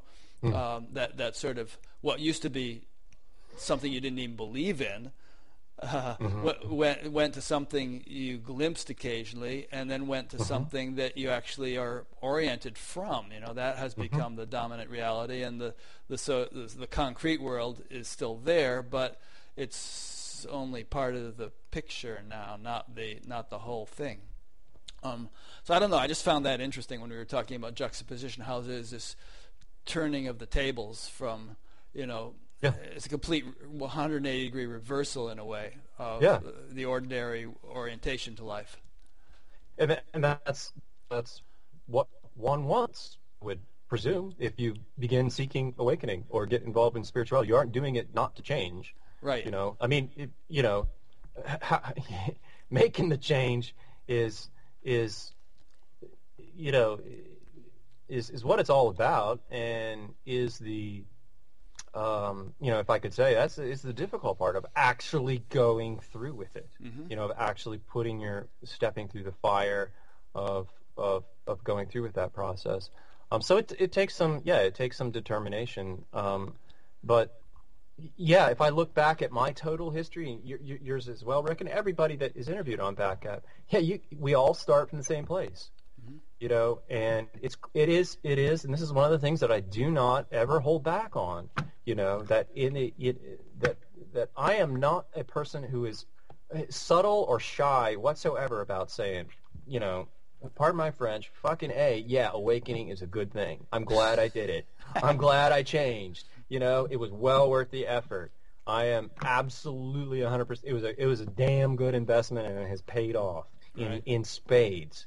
You know, so I, I'm, I, you know, I, I, I think people need to hear that, you know, that, that, yeah, it's, it's not, there's, it's not a, you know, I, it's it that that kind of is like you know you want yes you want to like tell people that there's an ordinary quality to it but you also want to give them hope and let them know that because i mean people come to this from such a wounded spot from such an isolated spot from such a a you know separate from life spot that is painful. And once you once you kind of like get above the clouds you tend to forget about that shit.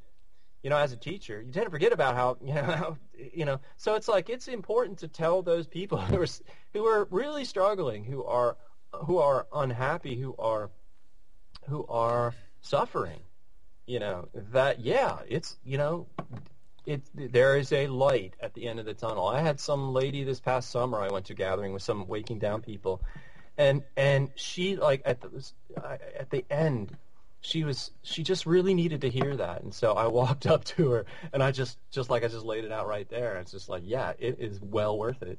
You know there is a light. And she just cried you know and just really needed to hear that. And so uh, I'm, I'm, i hope i'm addressing what you talked about with the juxtaposition I think you are, and I think it's a good, it's a good yeah. point that you haven't we haven't quite dwelt on enough, perhaps, which is that this yeah. you know this realization business is is really sumptuous. I mean, it's really yeah it's the, the, you know you, you, use these analogies of light at the end of the tunnel and dangling carrots and whatnot but yeah. when you actually do munch on the carrot it's delicious yeah and um, you know and the, all this talk in the ancient texts of bliss and so on and so that's real you yeah. know it, it's it's a it you is. know and i often uh, think i mean if if i could have you know, I, we were saying earlier how you get used to it and you acclimate. But I mean, if I could jump from where I was 40 years ago to where I was am yeah. right right now, yeah. I, I, would probably be just lying on the floor drooling in ecstasy. but, but, you know, I'm accustomed to it. Uh, right. But and conversely, if I were to jump back to where I was 40 years ago, it would probably kill me. The yeah. agony of, of the contrast. Yeah, yeah, I, I feel the same way, Rick. It's it it it it, it um uh, you, you, there's parts of it that you get used to, but you know there are other parts that you don't get used to that still that still floor me. I, you know, in, in my meetings with people, a meeting that I have here locally, um, or when I'm when I'm really seriously talking to somebody about spirituality, um, I tend to have I go into a peak experience, and the other day, what's that? It heightens it. Yeah, even it, even when I do these interviews, I get high as a kite. Just sort of, you know, yeah, yeah. I think a lot of people are prone to that, and that's the that goes back to the part of the magic of transference is that you tend to like go into that space until finally, finally, finally, after doing it enough times, your body gets it. Right. Um, but I, you know, yeah, I still, I still have that. Absolutely. I think probably most teachers do, where they go, they go into that, you know, very, very heightened um, state of, as I called in my book, magic something. Um, that is, yeah, it, it, it feels great. It absolutely does. It's a, it's a wonderful, it's a wonderful experience to have. Um, what was I going to say about it? Yeah, it's, it's, I was asked to describe it in three words or less a couple days ago, and it was like ridiculously relaxed. That's nice. Yeah. Um, what else? Um, yeah, I, I, can't really remember. That's a good one. But that was, I, I, like that ridiculously relaxed. There's a sort of an ease that one settles right. into, and um, you know, whereas previously there there's a sort of a tightness and a constriction yeah. and a and control element. There's right. a, there's an ease and and uh, a flow that yeah yeah It, Adi Da, one of his famous metaphors was, you know, before awakening, Clenched fist. you know, and then after Yeah. awakening is this, you know, and Yeah. that's very true. It's Mm. very true. So I took some notes when I was reading your book, just a few things I thought we might touch Cool. upon. Um, one was uh, at at one point you used the, the phrase "more please," and I don't remember whether you used it in a, Right. with a positive or a negative connotation, but I, I would like I would like to suggest that that's kind of the nature of life, and that's what we were talking about just now. Really, there's there is a more please kind of wiring built into us, in which Yeah. the mind naturally seeks a field of greater happiness. Yeah. Um, and it's like you're an audio guy, right? So if some tinny little five dollar radio were playing on one side of the room, and then this uh, ten thousand dollar stereo system started playing on the other, our attention would shift to the ten thousand dollar stereos because it's so much more fulfilling. You know? So more, more please is good. yeah, yeah, it's a good thing. More please is more please. There's nothing wrong with more please. Um, but there there does come a point it, that you need to recognize more please. You need to recognize that the mind, is, uh, ego mind, is is is is the it can compromise and subtly take over the whole ship, uh, and you need to put it in its place. You need to realize that's what mind is up to. More please uh, Adi Da called it seeking. You know, you're always seeking. You're always seeking, and seeking meaning that you're seeking happiness, but you're never ever really finally attaining it. You, sure, you you go from one experience, you get one big car, one big house, one big moment, you know, that you're looking forward to, and it comes and it goes. They all come and they go, and, and where's the fulfillment? Um, so your mind is going more, please, more, please. You know, Yeah. can I have more, please? Looking like for love please. in all the wrong places. Yeah, but and so, but you realize that that- that's just a, that's a limited condition of the mind, and it's a tool, and you work with it. I still got a more please mind, you know. I, you know, hey, I love, I love getting a new, you know, fly rod every year. That's I don't need another one. I just want one more, please. You know, I just want the, uh, you know. So there's Sure. there's there's that element to it that you just accept and are okay with. When it's compromised the total being a ship of your being, and that's all you're living for, and it's the only thing that you've got, then that's a problem. Well, another way of putting it would be if if your more pleased tendency is limited to kind of the surface value of life for Yeah. its uh, to, to to operate within, Right. then then it's never going to be gratified because you know you can only get so much fulfillment out of a new fly rod. But if if the very same tendency this more, that we're talking about uh, is allowed to sort of steer the course of your life to sort of in a vertical direction rather than just horizontal, then something interesting begins to happen. And I, I, I would suggest that the very same impulse that w- makes you want to get a new fly rod also made you want to sort of seek spiritual realization. Yeah. Uh, it's just it it got sort of directed in a more um, in, in a deeper uh, way. Right, right. You, you, you- I mean, it doesn't take much. I mean, it's, uh, everybody Right. knows that, you know that that the excitement of that, that new TV or thing is going to wear off. Everybody knows that. Yeah. You know, but we still do it. Still Not do it. Everybody walk- does know it. You know, some people just desperately go for the bigger TV and the bigger Right, car and the bigger right. boat and the prettier would- wife and the, you know. Yeah. Uh, yeah, yeah, you're right. I mean, that not everybody does. You're absolutely correct. The, the, the, you know, it, uh, maybe on what I'm saying is like on some unconscious level, you know, that everybody knows. Yeah, You yeah. know, on, on some, on one level, or uh, you know, if you really sat down with somebody, and Talk said, to them about it. yeah, sure. you know, you know, but we still all do. And I'm the, you know, I'm the same way. It's like, you know, my wife and I want to have a bigger, want to live in a bigger house next year, and so Yeah. there's that, there's that more pleased mind, and and you know, and I accept it, and I got, I ain't got no problem with it because I know that, you know, happiness from that house is, you know, it's great, it's a good thing, and you know, I look forward to it, but ultimately, you know, I'm not, I'm, it's, it's, that's a condition. You know, and, and happiness needs to be unconditional. Yep. So that's you know Good. another great. mm, yeah. Go ahead. There's another thing you talked about in the book, uh, identification, being lost in the objects of perception, I believe. And, Jeez, that was me. I, th- I think I think it was, or or did I use the word? That, that that doesn't sound like no, nothing I would write. I mean, I ain't that far polluting fancy. Maybe I wrote it down based upon something I read in your book, and, and you said something about being willing to extract yourself from the world Okay, or something yeah. like that. Yeah. Okay, yeah. And and you know, my question when I when I read that was, hmm, is it really a matter of willingness? Is it a really matter of choice? Uh, can it just be done with the snap of a finger, or what? You know, it seems to me that it's probably going to be more of a process than just something you decide to do when you wake up one morning and you're done by lunch. Yeah, I think what I was alluding to in that was that there is a there's a very, very, very scary element to this process, um, which the ego uh, and, and the mind um, uh, picks up on, and uh, that um, essentially, uh, when I say extract, it's kind of the um, man it is a tough to speak, but it is the it is the process of differentiating again the more pleased mind um, from the uh, background conscious witness um, uh, uh, being Ground- that we all are or something, Yeah, yeah. yeah, that we all are. And so, but really, what what's what I say, say about extract, and I mean, it takes a lot. The process of doing that, while easily said, um, the process of actually really, and this is what I found in my own case, was really daunting. It took a lot of courage. There were, I mean, there were parts of my seeking that uh, just, uh, I was rattled to my core. You know, like I was, I, like I was fucking with the fabric of the universe and was in a place that I had no right to be. And Jesus Christ, what had I done? Mm. You know, like I wasn't talking about the death of just Jeff. I was talking about the total death existence of everything. Hmm. You know, like I was just like I had gone into the back machine room of existence and hit the off switch.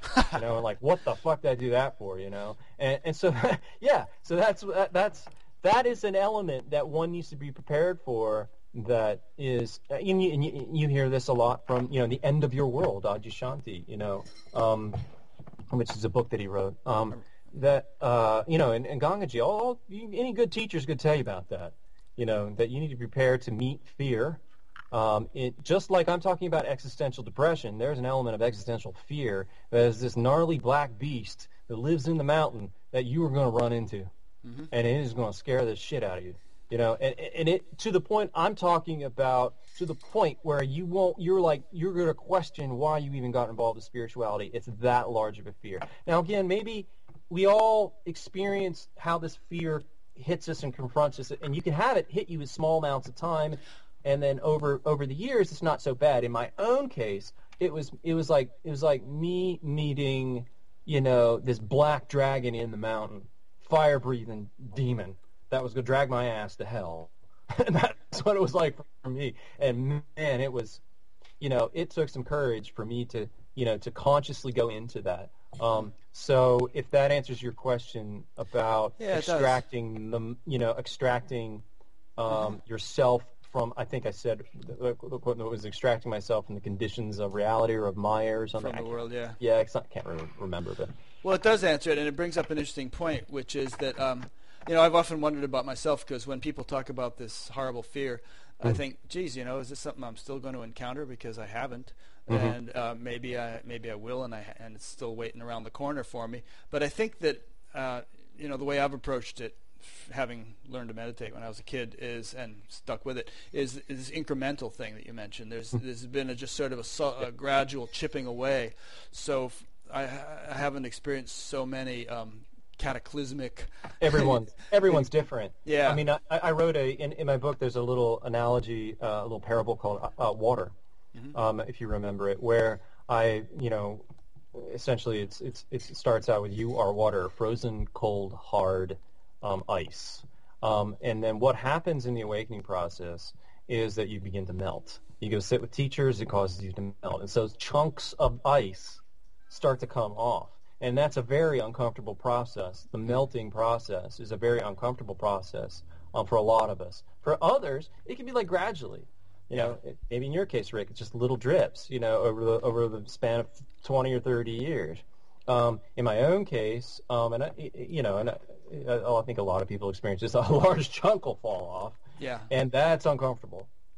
You know that that that gets to be uncomfortable, but it, it's uh, uh, there's no telling. You know what anyone's ex- process uh, or path is going to be like when that happens. We all melt Yeah. in different ways, and you just have to allow the melting. And also, as a you know, as a teacher or someone who's working with somebody to facilitate awakening, you have to acknowledge that they're going to be different.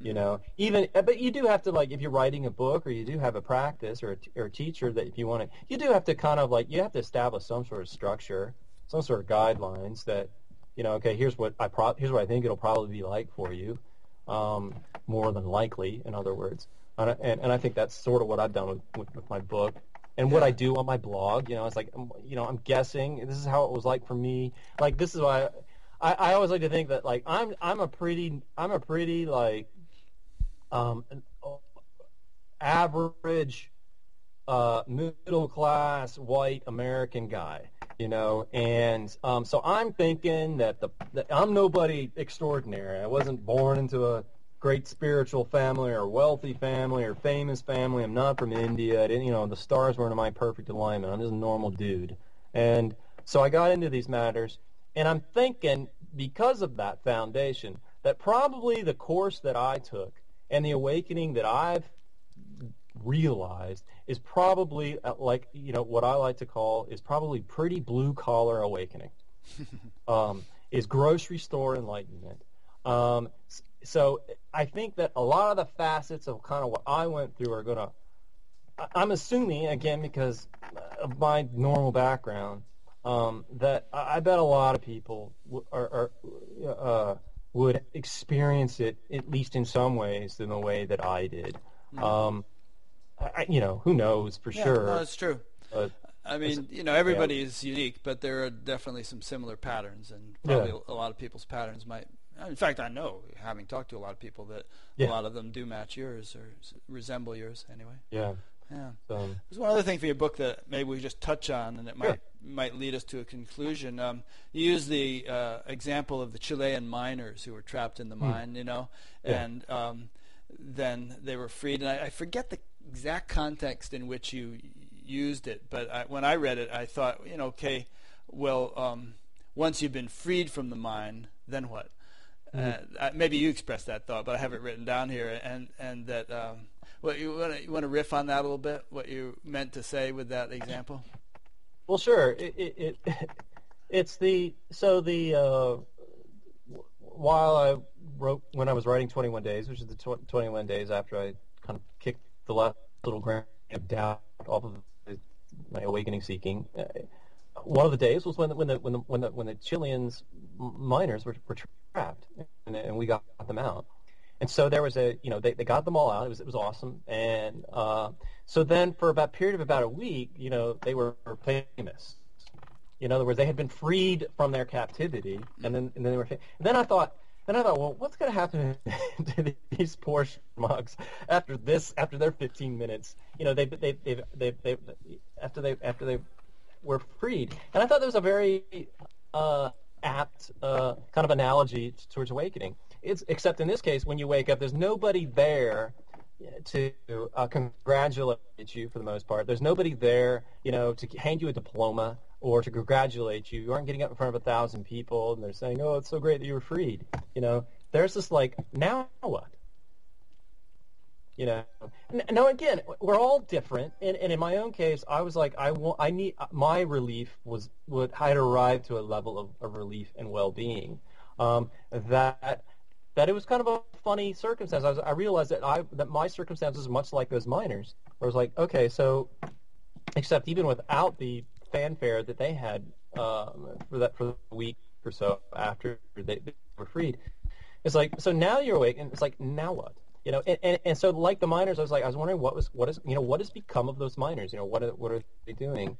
And another way to look at it is, as I often look at it this way. Um, that um, it's as if I've uh, um, I'm playing a, a, video game like like uh, uh, like Lara Croft Tomb Raider, you know, and, and, I love using this analogy because Jed McKenna, you know, in his books, in, in one of his books, you know, played, played Tomb Raider. It's like okay, so you've killed all the bad guys. You you've gotten all the little golden you know star cookies and rewards and whatnot. Um, and so, but I but there's this feeling that, and this is how it is for me. It's not like it's for everybody. I feel like I'm still in the video game. You know, I'm still in the video game, and now what do I do? All, all the bad guys are killed. Mm-hmm. You know, I've been freed from the mine. Now what do I do? And so I guess that's what it was about. Was I was kind of questioning that on that particular day. And I remember I was I was like I, I walked. There's there's a yeah there, there's a quality though like you have woken up, you, you know, it's just like, well, damn, you know, what what do I? I'm I'm I'm still here. You know, what am I going to do with this? You know, and yeah, that, that that's part of the post awakening. A very big part of the post awakening process is like, it's like now, what, what am I going to do with my life, and how am I going to orient it towards this awakening, and what am I going to do with it, and how do I want to? There's there's this for me, it's like this subtle, not so subtle actually. This this this is how it manifests for me. It's like there's this quality, like I've just surmounted the biggest damn mountain I have ever surmounted. And and you know, if I can do that, you know, if I can do that, you know, then this then then, then I can you know, I, I'm free and I can do anything. So that's kind of how it, you know, that, that's how it kind of is for me. Um, you know, it's not. I, I, I think that's what I was. Yeah, I think that's yeah. what I was alluding to earlier um, when I I, I don't know if I use this phrase, but I, I, I, kind of see awakening as a milestone, not a destination. Right. Um, and there's always going to be it's it's it's paradoxical again to use that word. There there's always going to be a next horizon, and yet there isn't. But there's there's always you know there, there's a certain finality to it, but at the same time there's always going to be something yet to discover, something yet to do, something yet to explore. Um, and so if, if if I'm right about that, then it might be helpful for people to realize that you know you don't just rest on your laurels and, and sit around and have somebody drop grapes in your mouth. It's it's it's a it's a stage, mm. and and uh, and yet there is plenty of room left for exploration once that stage has been reached, and you'll cross that bridge when you come to it. Yeah, I, I mean, uh, the, the, the it's kind of in my own case, it's like a, a like I feel like I'm the milestones that I'm looking for are are are materialistic or on a, kind of on a on a surface level. Um, um, but I married to um, a, a uh, married to an element of wanting to ass- assist people Mm-hmm. Um, you know, the, the, there's a I, I, that's that's what I found. It's like okay, so now you're in the video game, you've killed all the bad guys, and what's there left to do? Well, you just help other players. Mm. You, know, you help other players who are lost in the video game. You show them what to do, how to do it, how to get to the end of it. You know, and then after they win the game, then they're helping other players too. I think that's maybe what happens. You know, it's, it's not. Yeah, not, not it's what happens for a lot of people, um, yeah. and I think it's natural. Just like we were saying before, the natural yeah. tendency of the mind, you know, of, of um, how you put it, you know, the wanting more and more. Um, yeah. It's there's a kind of a natural, you know, that phrase in the Bible, "My cup runneth over." It's like yeah. at, a, at a certain point, the cup is full. You you, you can stop worrying about filling the cup, yeah. but now it's going to start overflowing, and and that right. takes that takes the form of wanting to assist others. Yeah, I mean, and so, yeah, I I I've not arrived to that point. You know, I'm I'm new. I'm early on in this. Uh, I'm I'm just now beginning to figure out exactly what that is um, between website and book and you know consulting services to to um, privately to, to individuals It's like um, you know I, I can tell you that that's that's kind of like what's on the next horizon for me um, and uh, beyond that I, I really don't know you know, which yeah. might be which might be you know maybe a good thing to expand on just a little bit. Um, is like living in the moment and now. You know, you hear a lot about that, and that, that's that's also can be a confusing uh, element of this, where the power of now by Eckhart Tolle and Ram Dass, Be Here Now. There's a lot of extraordinary amounts of talk about being here now, and um, I think a lot, and what I want to say is I think a lot of it is hyped. Um, because my mind is totally capable um, and often is fantasizes, you know, about what's it going to be like in the future. It still does that. Um, it's it's still like you know I, I I'm hoping to like have a you know to, to move next year to a, to a larger house. And I hope next year to have uh, a uh, consulting service. And I hope to you sell got to plan books. all that right. It's not, you're not right. just going to wake up one morning and find yourself in a larger house. Yeah so a lot of people think that being here now is just like you know I'm I'm just gonna after this interview I'm, I'm just gonna walk upstairs and go up and sit in sit in a chair and be here now. And not do anything. you know, just. But it is. It isn't really like that. There is a absolutely. There's a quality to you know to in in in the when you when you have more of the peak experience subtle uh, uh, sides of, of awakening when you go into those there's absolutely you're like here now you're like grounded and it's and and but then there's then because the the activities of the more pleased mind recede to background you know well it's like we were saying earlier about how if one is only locked into the surface level of life and one's whole fulfillment is dependent upon that then yeah. it's it's very um, you know uh, vulnerable to the waves of change. Yeah. I don't know if we put it in those phrases, but yeah. you know, with regard to this now thing, um, if again, if one is locked into the surface level of experience, then there's there's a lot of sort of neurotic worrying about the future and lamenting about the past and so on. But when yeah. the when the deeper dimension dawns, then one is in the now. Yeah. But it but it doesn't mean that you can't like you know plan to get a bigger house or a better right. j- job or you can't think right. about right. the, the, fun you had in high school or you know you, you, you can you can play in the past and future but there's a sort of a nowness that becomes more predominant so your whole your whole fulfillment isn't invested in yeah. the, these these you know future past things it's it's primarily grounded in in the now in the, in presence yeah it's it's this the I think I think a lot of people who who are striving for awakening have, have this fantasy that ne- that being here now means that that all, that's all you need. You know, whatever is in front of you immediately yeah. is is all that you need and is totally fulfilling and is the end game. Um, and that's not true.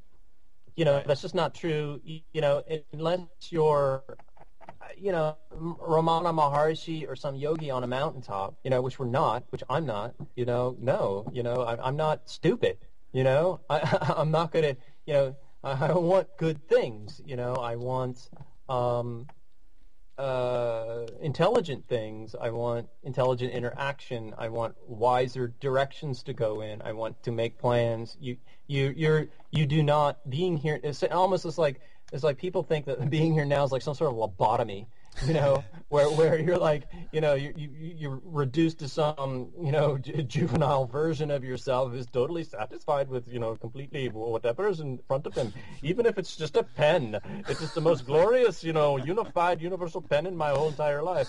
Well, let me let me let me blow that notion out of the water, you know, and say, fuck that, you know, man. I want a bigger fishing pole and a bigger house. Yeah, because you're not, you, you know, you don't get a lobotomy. If anything, you become more intelligent, more look, you know the the opposite of that is someone like Osho, you know, 14 Rolls Royces, or someone like Adi Da. 90 something. What's that? He had 90, 90 something. 90? Yeah, 90 you know, something, I mean, yeah. there's a guy who had a refined sense of taste, you know, and, and that happens. Yeah, that happens. There's a quality to awakening that you, you're no longer, you know, what you no longer. It's like you're here, you're now, you live in this world, and you you you, you don't you don't settle for bullshit. You know, you don't. You, if something stinks, you're going to say it stinks. You're not holding back. You're not. You know, you are not. You have no, uh, you know, pretense or agenda or fear about calling things like the way they are. And in some sense, you you you know you you you become more of an opinionated asshole than you were before awakening. And I, you know, take all that with temperament and and and as you know and align that with with being here mutually in the world with other beings and have a sense of respect and regard for other people, and you can be those things. Mm-hmm. You can have that integrity of, of in your life, um, and and and um, and that not get in the way and get ridiculous um, to the point of 90 Rolls Royces. You can have it naturally and in a, in a, in a well-rounded way. And I think that that's you know that's that's how I feel about my own case. Um, and there's nothing wrong with that. You know, there's, there's, there's, there's nothing wrong with that element of, of awakening is wanting the finer things in life. Um, uh, it's, it, it just cannot be confused with the finer things of life, thinking that that's going to be the fulfilling things in life. Um, and um, I have lost my train of thought. well, I will help you out. Uh, it's just it's it's the kind of theme we've been playing around with, which is that um, you know, if if you're just caught up in the waves, then it really matters whether the waves are big or small, Yeah. uh, fast or slow, green or red, whatever. Their their whole fulfillment is invested in how things are going on the surface of life. Yeah. And and um, if you if you kind of opened yourself up to you know use clunky words to the full range of the ocean, Mm-hmm. then then you know you're the ocean and fine. If there's big waves, little waves, doesn't matter a heck of a lot. Um, so this whole be here now thing and and it's uh, Yeah. It's Yeah. a little. It gets a little blown out of proportion. You know. yeah, It- and, and I would think what should, people should, and it's not a mood, you know, this be here. You, you can't like mood mood make yourself into just being in the present and everything is content because if that contentment isn't really explored and unfolded, uh, discovered, then you're just going to be uh, sort of passive and and Yeah. perhaps apathetic. Um, so there really needs to be that deeper dimension and then on- the foundation of that you know you can be as dynamic and as goal oriented and and and uh, as, as you want to be um, Yeah. there's no conflict even though there's some paradox in it Yeah, I yeah I I, I um I, while you were speaking there, I I was got your train of thought yeah no yeah no I was thinking it's just I I want I want to because I think we're getting close to the end here, and I and I really want to address or. Uh,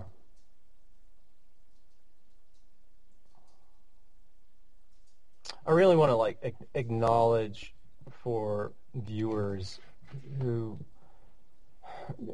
you know who who, who come to BatGap and um, are are suffering and and and are in pain um, and that um, are are kind of going a little further than the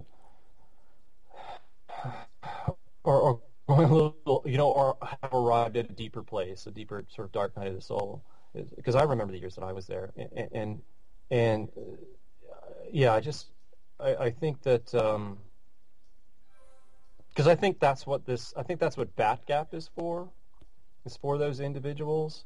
Is it, it's what my book is for. It's it's it's what it's what uh, my websites and you know what what it kind of what it what happens to you when when you do want to turn around and teach this is you want to talk to those you want to talk to those people that that were like you that were really really suffering and so there's um I'm just trying to like remember you know like hey man if I came to this website and was listening to all these interviews and um and I was I was feeling that I know that I'm thinking, well, that's all great. You know, I'm I'm really happy for you and your fly rods and blah blah blah and your own awakening and who gives a shit, you know? yeah. And, and, but what can I do? You know, what what uh, this this this sucks. And um, you know, what can I do right now to end what I'm feeling here? This this suffering and this this this um, separation. And that is a good question. And that is that that is the heart of the matter. And I think what I want to say to those people is that that's what you have to first and foremost is that you need to accept that. Is that you don't deny that, accept that that's where you are and start from there. And that's totally okay and it's totally part of the process and there is a light at the end of the tunnel. Um, and what can you do? Um, is is to to read and to watch and to be with as many teachers as you possibly can. And I know there's a lot of people out there who might be in, geez, you know, far corners of the world who don't have that opportunity then you need to accept that that's where you are and uh, orient your life or orient as much as you possibly can towards taking the steps that puts you closer in in uh, to proximity, written words or video, or in my personal opinion, the best thing that you can do is to be with those people, is to orient your life so that you can do that, so you can sit and you know and have that exposure to those types of people who are awake. Um, that's the process. Yeah, and and big part of that process is coming to terms with that difficulty and that uncomfortableness and that suffering that you're having right now and and accepting it and sinking into it, not denying it, but as Saniel Bonder and his great organization says, of waking down into it. Um, and then doing that um, as much as you can with and in the company of other awakened teachers, and it's contagious. Yeah. Awakening is contagious. And so I just, for me, it's like that's who, if I could like look back at Jeff like 10 years ago, um, that's what I would say. Is like, yeah, damn, man, I feel your pain. It fucking sucks, you know? And I'm not, you know, I, I'm not denying it. You know, it sucks. And it gets tiring to hear from, from, from awakened teachers how great it is and blah, blah, blah. You just don't care, you know? And I was with you. You know, I, I did not at that point, I didn't care either you know, because it was all about this and this pain that was right here.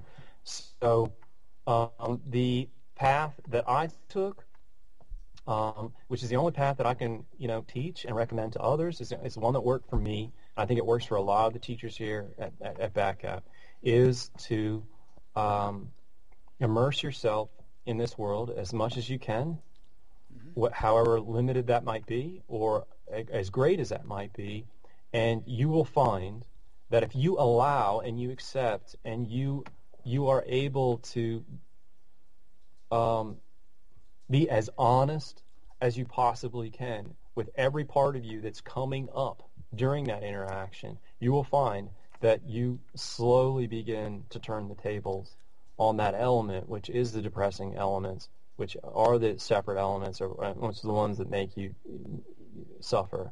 So I mean, that's that's that's what I, as as somebody who writes a book about this and, and has gone through the awakening process, that's what I want to say to all those people. And I think that's what your website is about too, Rick, is like really going down to that parts, you know, acknowledging everybody who comes here, that wounded part in all of us, that that's, you know, that's right where where it's at. Go right. That that's what our job is, is to take you right there to that edge against that that pain and that wound and hold you up against the fire until you slowly heat up and you start melting and you and you find that there is a healing that takes place and there is a disco- rediscovery of well-being. Um, but our job is to like hold your ass against that fire, and I think that uh, so that's kind of like how I what I wanted to say at the end here, Rick, is that that uh, you're doing a really good job of that with these with these video anal- uh, videos that you have online. I think every teacher that comes to you is, is, is really that's what they're that's the most important thing that they're giving, and that's what I want to give is that, you know, is acknowledgement that uh, uh, um, that can be done, and um, there is light at the end of the tunnel, and uh, and it's um, not an oncoming well. train. And it's not an oncoming train. Exactly. yeah. Very, Good. Well, that was beautiful. Nice wrap up. Sure. Okay, so um, let me just make a few concluding remarks. Um, okay.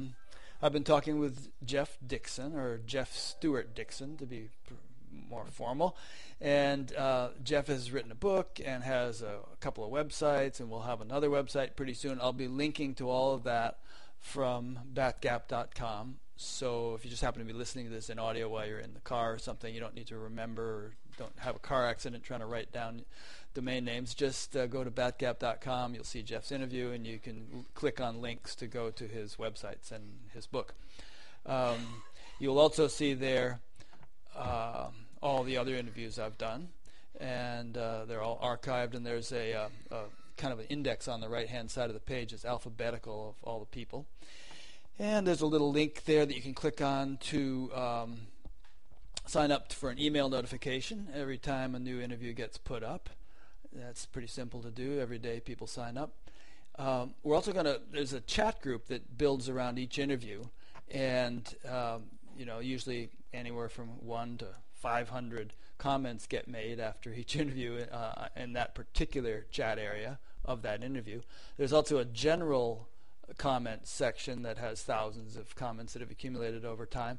But um, we're actually going to turn that into a forum, so it's you know more topical and easier to navigate. So it's not just this linear train of unrelated points. So that'll be coming soon. Um, there's also a Yahoo group called Buddha at the Gas Pump, which is quite lively and active. So if you look on the Yahoo groups for Buddha at the Gas Pump, you'll find that, and I have a link to it on my site. And finally, there is a donate button, and I, I, do appreciate people clicking that from time to time. Um, there are some spiritual websites which sort of require payment for access. I never want to do that with this. I hope to always keep it free for every, everybody, and to just have enough people, you know, out there watching and feeling inclined to donate that I can generate enough income to not only keep doing it, but as Jeff was saying earlier, eventually make this a full-time gig. And, and the minimum donation is one million dollars. right. Just that's the minimum. Yeah. F- for that, I'll take a trip to Greece with you, and we can hang out. okay, so I think that about covers it. So thanks for listening or watching, and we will see you next time. Thanks, Rick.